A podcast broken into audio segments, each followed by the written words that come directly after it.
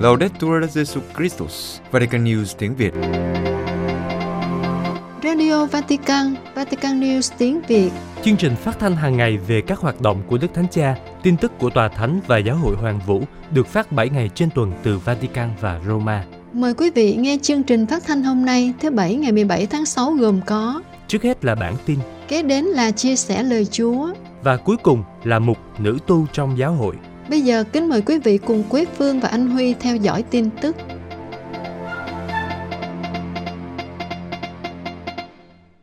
Đức Thánh Cha xuất viện và sẵn sàng cho các chuyến tông du. Vatican, gần 9 giờ sáng thứ Sáu 16 tháng 6, Đức Thánh Cha đã xuất viện sau 9 ngày nhập viện để phẫu thuật nội soi tại bệnh viện Gemelli của Roma. Nhiều người đứng đợi và chào Ngài trước bệnh viện. Đức Thánh Cha chào một nhóm phóng viên và nói đùa, tôi vẫn còn sống. Sau khi rời bệnh viện, Đức Thánh Cha đã đến đền thờ Đức Bà Cả, nơi có ảnh Đức Mẹ là phần rỗi của dân thành Roma, để tạ ơn Đức Mẹ về kết quả thành công của ca phẫu thuật. Đức Thánh Cha chào các tín hữu và du khách tại lối ra vào của đền thờ. Với các nhà báo tại Gemelli, giáo sư Alfieri, bác sĩ phẫu thuật cho Đức Thánh Cha, cho biết Đức Thánh Cha đã xác nhận tất cả các chuyến tông du, trước hết là đến Lisbon vào đầu tháng 8 để dự Ngày Giới Trẻ Thế Giới và cả Mông Cổ vào cuối tháng 8. Hơn nữa, giáo sư Alfieri cho biết Đức Thánh Cha sẽ đi tốt hơn vì bây giờ Ngài sẽ không còn cảm thấy khó chịu vì những căn bệnh trước đây nữa. Ông nói thêm, Ngài sẽ là một giáo hoàng mạnh mẽ hơn.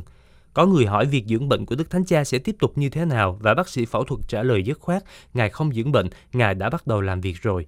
Trong những ngày tại bệnh viện, Đức Thánh Cha đã bắt đầu công việc với các tài liệu vì các cuộc hẹn quan trọng đang chờ Ngài. Liên quan đến lịch của Đức Thánh Cha trong những ngày tới, như trong thông báo trước, mọi cuộc gặp đã lên lịch sẽ bị hoãn đến ngày 18 tháng 6. Phòng báo chí tòa thánh xác nhận kênh truyền tin trưa Chủ nhật 18 tháng 6 và các cuộc tiếp kiến khác, trừ buổi tiếp kiến chung thứ tư ngày 21 tháng 6 bị hủy để an toàn trong giai đoạn hậu phẫu. Đắm tàu ở Hy Lạp, Đức Thánh Cha diễn tả sự gần gũi.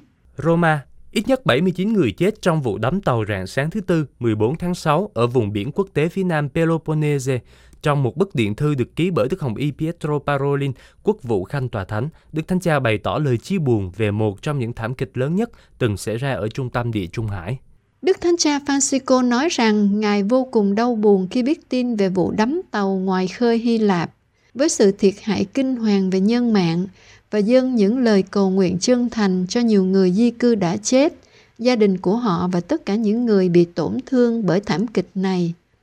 Bức điện thư được ký bởi Đức Hồng Y Pietro Parolin gửi sứ thần tòa thánh tại Hy Lạp, Đức ông Chan Romero Polovsky. Trong đó, Đức Thánh Cha cầu xin hồng ân sức mạnh, sự kiên vững và hy vọng vào đấng toàn năng cho những người sống sót và cũng như cho những người cung cấp sự chăm sóc và nơi trú ẩn và cho các nhân viên cấp cứu. Chiến dịch tìm kiếm và cứu nạn đã diễn ra liên tục thông qua máy bay và trực thăng để tìm kiếm hàng trăm người di cư vẫn còn mất tích trên chiếc thuyền đánh cá bị chìm vào rạng sáng thứ Tư ngày 14 tháng 6 ở vùng biển quốc tế phía nam Peloponnese. Con thuyền chở khoảng 600 đến 700 người di cư rời Libya và chủ yếu đến từ Pakistan, Ai Cập và Syria. Cho đến nay, 79 thi thể đã được tìm thấy và 104 người đã được giải cứu, trong đó có 8 trẻ vị thành niên. Theo các nhân chứng, hầu hết mọi người đều ở trong khoang tàu và nếu không tìm thấy người nào khác mất tích thì đó sẽ là một trong những thảm kịch tồi tệ nhất từng được ghi nhận ở trung tâm địa Trung Hải. Hy Lạp đã tuyên bố ba ngày quốc tang, trong khi những tranh cãi vẫn tiếp tục về việc lực lượng bảo vệ bờ biển Hy Lạp và Frontex không can thiệp. Những người được cho là đã biết về tình hình của con tàu vài giờ trước khi chìm. Tuy nhiên, theo một số nhân chứng, chiếc tàu đánh cá bị lật mà không có lý do rõ ràng sau khi có sự can thiệp của cảnh sát biển, những người đã móc con tàu bằng dây thừng. Chủ tịch Ủy ban châu Âu Ursula von der Leyen đã kêu gọi nỗ lực nhiều hơn để ngăn chặn những thảm kịch tương tự khi nhóm liên hệ tìm kiếm và cứu nạn của châu Âu họp để tìm ra cách tiếp cận chung nhằm cải thiện hoạt động và giúp đỡ các quốc gia thành viên cũng như ngăn chặn thiệt hại về người. Tổng thư ký Liên Hiệp Quốc Antonio Guterres cho biết ông kinh hoàng trước những gì đã xảy ra, Trong khi Cao ủy tị nạn Liên Hiệp Quốc, cơ quan đã cung cấp hàng cứu trợ cho lực lượng bảo vệ bờ biển Hy Lạp và Tổ chức Di cư Quốc tế đã kêu gọi tạo ra hành lang an toàn cho những người vượt biển ở địa Trung Hải, nơi có gần 30.000 người di cư đã chết từ năm 2014. Đức Thánh Cha nói, công bằng xã hội phải dựa trên nhân phẩm, tình liên đới và phụ trợ. Geneva Trong sứ điệp được Đức Hồng Y Pietro Parolin, Quốc vụ Khanh Tòa Thánh, đọc tại Hội nghị Thượng đỉnh Thế giới Việc làm năm 2023 do Tổ chức Lao động Quốc tế của Liên Hiệp Quốc tổ chức, Đức Thánh Cha khuyến khích mọi người đưa ra một con đường mới, hỗ trợ các nguyên tắc về nhân phẩm, tình liên đới và phụ trợ trong thế giới việc làm, áp dụng công bằng xã hội để hỗ trợ những người bị gạt ra bên lề. Trong hai ngày 14 và 15 tháng 6, các chuyên gia từ khắp nơi trên thế giới đã tụ họp tại Geneva cho hội nghị thượng đỉnh với chủ đề Công bằng xã hội cho tất cả. Cũng tại cuộc họp này, Liên minh toàn cầu vì công bằng xã hội đã được ra mắt. Về điểm này, Đức Thánh Cha ca ngợi và nhận định đây là một sáng kiến đáng khen ngợi, phù hợp với những gì giáo hội công giáo khuyến khích các tín hữu thực hiện để trở thành những công dân có trách nhiệm. Ngài viết, Tòa Thánh vẫn cam kết hỗ trợ mọi nỗ lực nhằm thúc đẩy công bằng xã hội, đặc biệt là tại nơi làm việc, bằng cách cung cấp các phương tiện cho cộng đồng quốc tế và trên hết bằng cách chia sẻ giáo huấn xã hội của giáo hội. Nhắc đến nhiều xung đột và bất ổn trong thế giới, Đức Thánh Cha bày tỏ hy vọng Liên minh toàn cầu vì công bằng xã hội có thể góp phần thúc đẩy hòa bình, đồng thời lưu ý rằng đối với giáo hội công giáo, dấn thân vì công lý phải được liên kết chặt chẽ với dấn thân cho hòa bình trong thế giới đương đại. Đức Thánh Cha nhấn mạnh rằng những nỗ lực phân định và áp dụng công bằng xã hội phải dựa trên ba nền tảng là phẩm giá con người, tình liên đới và phụ trợ. Ngài giải thích, tôn trọng nhân phẩm do Chúa ban cho mọi người, đòi hỏi việc bảo vệ các quyền cơ bản và hạnh phúc của mọi cá nhân, bao gồm các nhu cầu về thể chất, tình cảm và tinh thần từ khi thụ thai cho đến khi chết tự nhiên. Liên đới nhấn mạnh đến sự liên kết và phụ thuộc lẫn nhau của tất cả mọi người, đồng thời mô tả nó là kết cấu cho các mối quan hệ đích thực và kêu gọi trách nhiệm, quan tâm đến nhau, đặc biệt là những người bị gạt ra ngoài lề xã hội, dễ bị tổn thương hoặc chịu đựng sự bất công. Ngài nói thêm rằng chúng ta cần đồng hành và binh vực cho những người phải đối mặt với sự phân biệt đối xử, nghèo đói, bạo lực hoặc bất công. Cuối cùng, sự chú ý đến tính phụ trợ có thể giúp hướng dẫn việc phân bố quyền lực và ra quyết định một cách thích hợp. Đức Thánh Cha viết, các tổ chức hoặc chính quyền lớn hơn có thể cung cấp hỗ trợ tổng thể khi cần thiết, trong khi các cá nhân và cộng đồng địa phương có quyền tự do đưa ra các quyết định ảnh hưởng đến cuộc sống của họ. Sự cân bằng này có thể tránh được tình trạng tập trung quyền lực quá mức, đồng thời hỗ trợ trao quyền cũng như sự tham gia của các cá nhân và cộng đồng để định hình vận mệnh của chính họ. Đức Tổng giám mục Gallagher khẳng định những giá trị tích cực của tôn giáo là một trợ giúp cụ thể cho hòa bình. Roma, ngày 15 tháng 6, phát biểu tại hội nghị Tôn giáo xung đột và xây dựng hòa bình trong các cuộc khủng hoảng toàn cầu, Đức Tổng giám mục Paul Gallagher, Ngoại trưởng Tòa Thánh, tái khẳng định rằng các giá trị tôn giáo có thể đóng góp cho việc xây dựng hòa bình. Đức Tổng giám mục nhận xét khi nói về tôn giáo và hòa bình, điều đầu tiên xuất hiện trong tâm trí mọi người là cầu nguyện. Thật vậy, cầu nguyện là một cách đặc quyền để những người thuộc các tôn giáo bày tỏ mong muốn hòa bình của họ và điều này được thể hiện trong những hình thức khác nhau.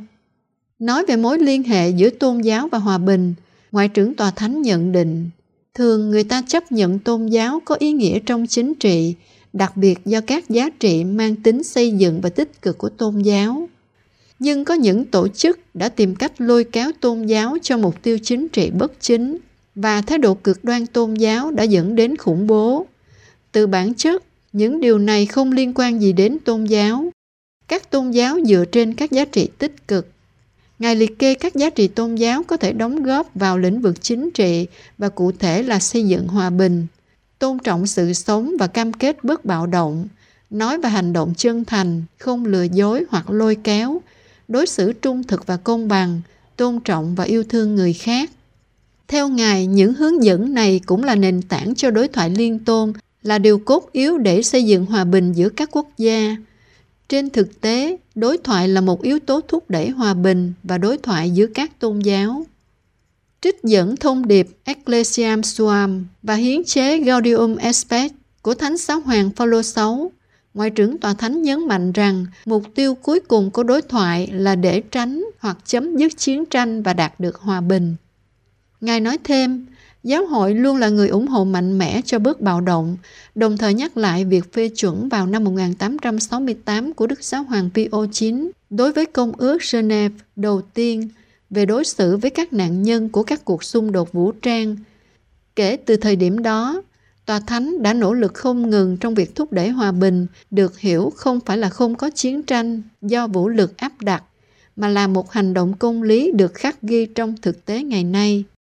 Nền tảng của điều này, như Đức Thánh Cha Francisco thường xuyên nhắc lại, chỉ có thể là tình huynh đệ bởi vì mọi con người cũng như mọi quốc gia đều kết nối với nhau. Phái đoàn Phật giáo Thái Lan viếng thăm tòa thánh và cầu nguyện cho Đức Thánh Cha. Roma, hôm thứ Năm ngày 16 tháng 6, phái đoàn Phật giáo Thái Lan đã có cuộc gặp gỡ với các đại diện của Bộ Đối thoại Liên Tôn tại Học viện Augustinianum ở Roma. Trong cuộc gặp gỡ, các Phật tử đã tái khẳng định tình bạn và tình huynh đệ với giáo hội công giáo, đồng thời cầu nguyện cho Đức Thánh Cha. Theo chương trình, trong hai ngày viếng thăm Vatican, phái đoàn Phật giáo Thái Lan sẽ được Đức Thánh Cha tiếp kiến, nhưng do Ngài vẫn còn đang ở bệnh viện nên phái đoàn đã để lại lá thư gửi Đức Thánh Cha. Thay vào đó, phái đoàn gồm 80 người đã có buổi gặp gỡ với các đại diện của Bộ Đối thoại Liên Tôn. Cuộc gặp gỡ được bắt đầu bằng một phút thinh lặng suy tư. Trong lời chào mừng phái đoàn, Đức Hồng Y Miguel Angel Ayuso, Tổng trưởng Bộ Đối thoại Liên Tôn, đã nhắc lại rằng như những người bạn, chúng ta cùng chia sẻ niềm vui, nỗi buồn, những bận tâm và tầm nhìn. Đức Hồng Y nhấn mạnh hai phái đoàn công giáo và Phật giáo đại diện cho một cuộc hành hương của những người bạn, một cuộc hành hương mà Đức Thánh Cha Francisco là nhân chứng. Trong thư viết bằng tiếng Ý thay mặt cho các thành viên của phái đoàn, có chữ ký của Thượng tọa Somdet Fra Mahathirachan, trụ trì chùa Hoàng gia Wat Fra Chetufon, Đức Tổng giám mục Francesco Saverio Vira Apondratana của Chiang Mai, cùng các đại sứ Thái Lan cạnh tòa thánh và Ý bắt đầu sự bảo đảm cầu nguyện cho Đức Thánh Cha tiếp tục được phục hồi sau ca phẫu thuật. Trong hai ngày viếng thăm, các thành viên của phái đoàn đã cầu nguyện cho hòa bình và viếng mộ Đức Cố Giáo Hoàng Biển Đức 16, sau đó tất cả cùng cầu nguyện cho Đức Thánh Cha, chúc Ngài mau bình phục. Quý vị vừa theo dõi bản tin ngày 17 tháng 6 của Vatican News tiếng Việt.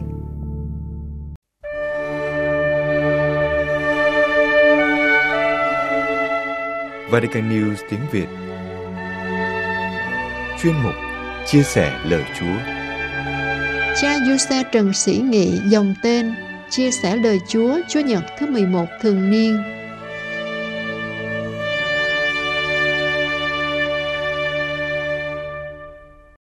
Quý ông bà và anh chị em rất thân mến, Hôm nay chúng ta bước sang Chúa Nhật tuần 11 mùa thường niên năm A.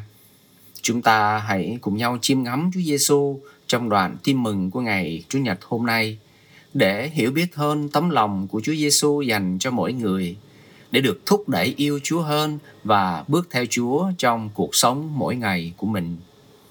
Trước hết, chúng ta hãy cùng nhau chiêm ngắm và suy ngẫm về tâm tình của Chúa Giêsu dành cho người dân Do Thái. Thánh Matthew đã thuật lại rằng Đức Giêsu nhìn thấy đám đông thì chặn lòng thương. Đức Giêsu đã nhìn thấy gì nơi đám đông ấy? Ngài không chỉ nhìn thấy số lượng người là bao nhiêu, Ngài không chỉ nhìn thấy dáng vẻ bên ngoài của họ thế nào, nhưng Thánh Matthew đã cho chúng ta thấy Đức Giêsu đã nhìn thấy điều gì đang diễn ra bên trong họ và trong cuộc sống của họ.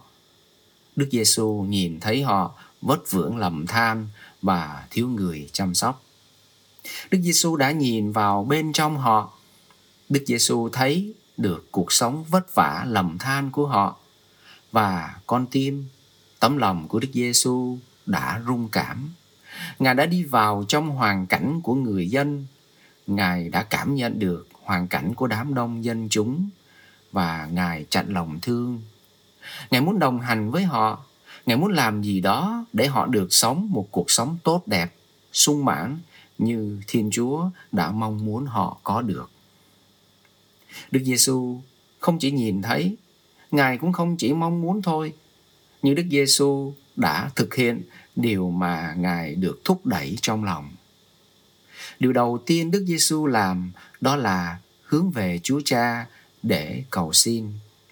Ngài xin sự hướng dẫn của Chúa Cha như chính Đức Giêsu nói với các môn đệ anh em hãy xin chủ mùa gặt sai thợ rồi Đức Giêsu đã mời gọi các tông đồ cộng tác. Đức Giêsu đã trao quyền cho các ông. Đức Giêsu mời gọi các ông hãy chia sẻ cùng một lối sống của Đức Giêsu, cùng sống một cung cách hành xử như Đức Giêsu. Và Đức Giêsu đã sai các tông đồ đi để trợ giúp cho người dân trong cảnh vất vả lầm than của họ. Trợ giúp họ trong việc chữa lành vết thương thể lý, chữa lành vết thương tâm hồn, giúp họ được giải thoát khỏi ràng buộc của bóng tối ma quỷ. Mà điều quan trọng nhất là nói với dân chúng rằng nước Thiên Chúa đang đến gần và mời gọi dân chúng hướng lòng về Thiên Chúa để đón nhận sự sống của Thiên Chúa đang trao ban cho họ.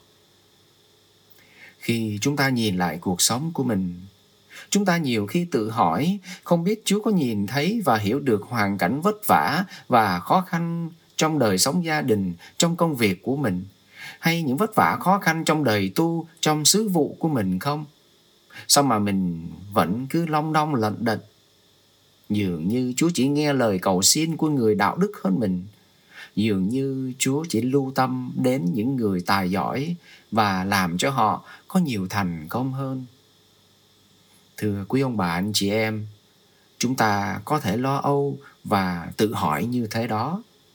Nhưng Chúa Giêsu đã nhìn thấy và đồng cảm hiểu thấu cuộc sống vất vả lầm than của đám đông người Do Thái thuở xưa thì hôm nay Chúa Giêsu vẫn tiếp tục nhìn thấy và hiểu thấu sự vất vả, khó khăn mà mỗi người chúng ta đang gặp phải trong đời sống nội tâm cũng như trong cuộc sống thường ngày.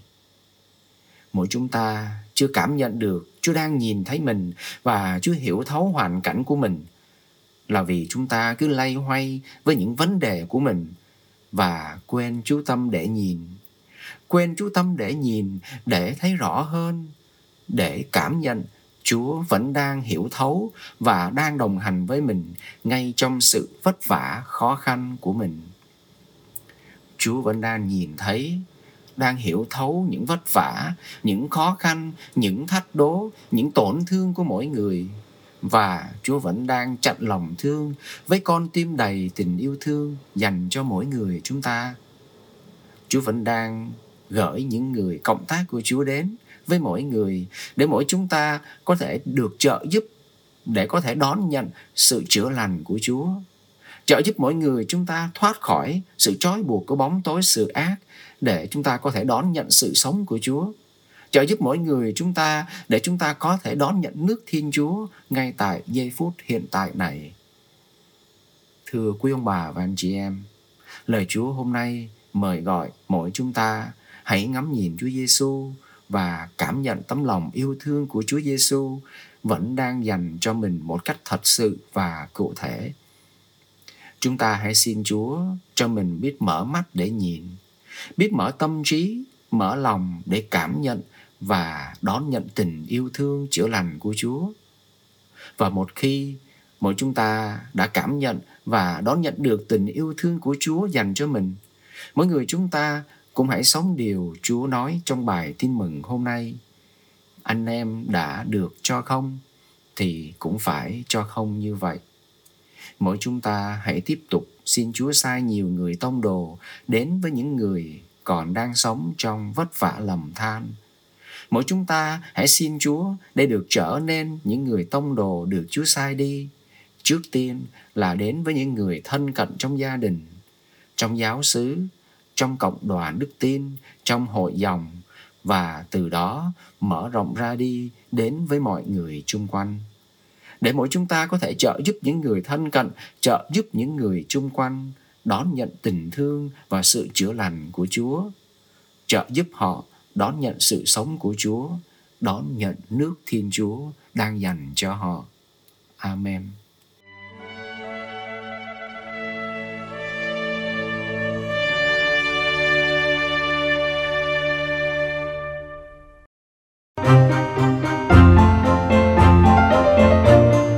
Vatican News tiếng Việt, chuyên mục Nữ tu trong giáo hội.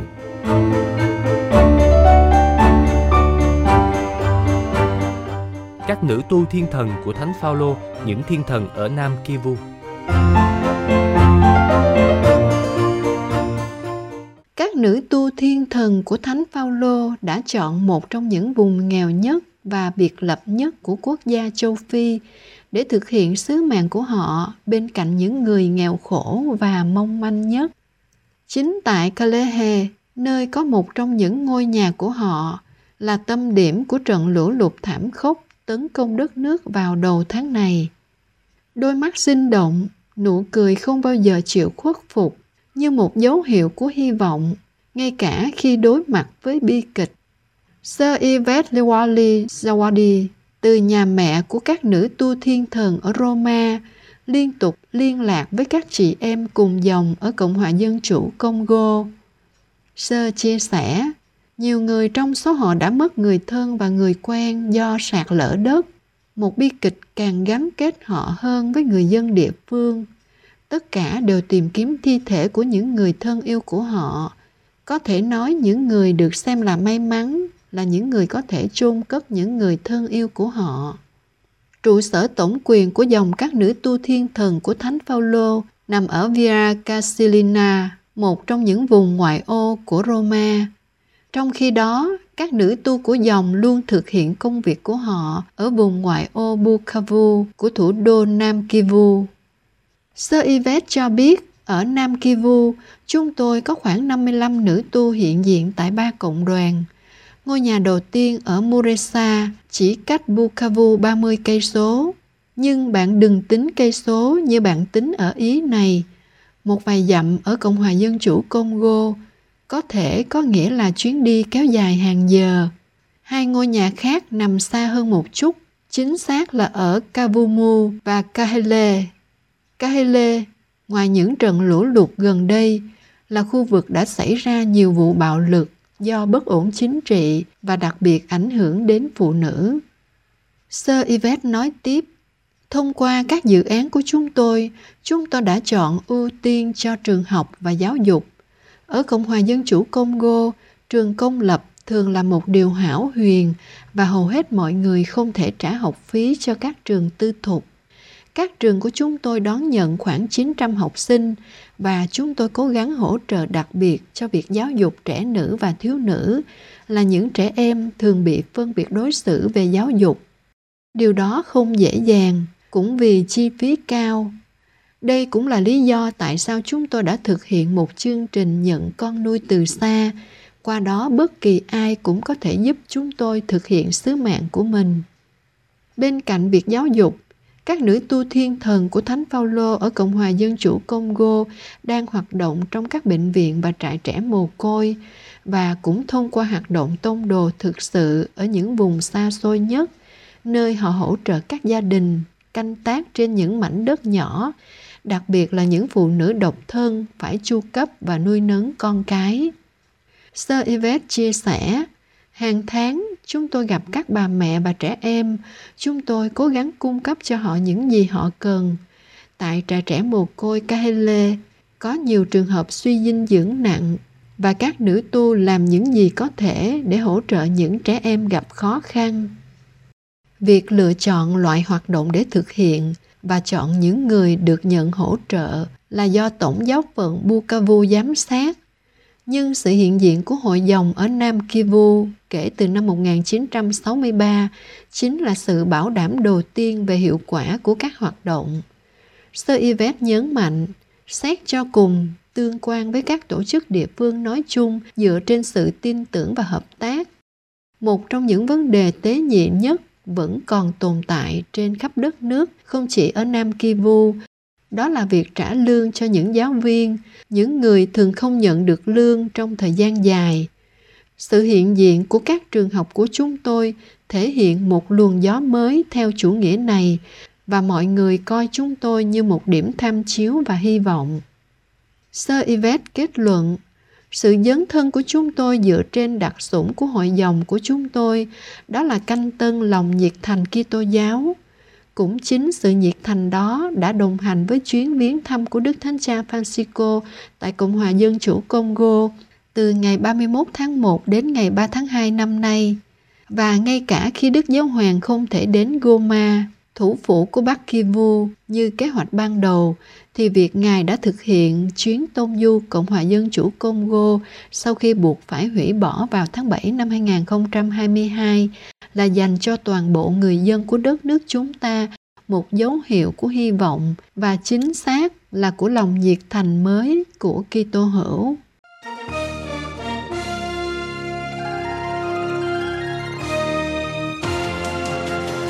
Cảm ơn quý vị đã chú ý lắng nghe chương trình Radio Vatican của Vatican News tiếng Việt. Xin Thiên Chúa chúc lành cho quý vị và toàn gia quyến. Laudetur Jesu Christus, ngợi khen Chúa Giêsu Kitô.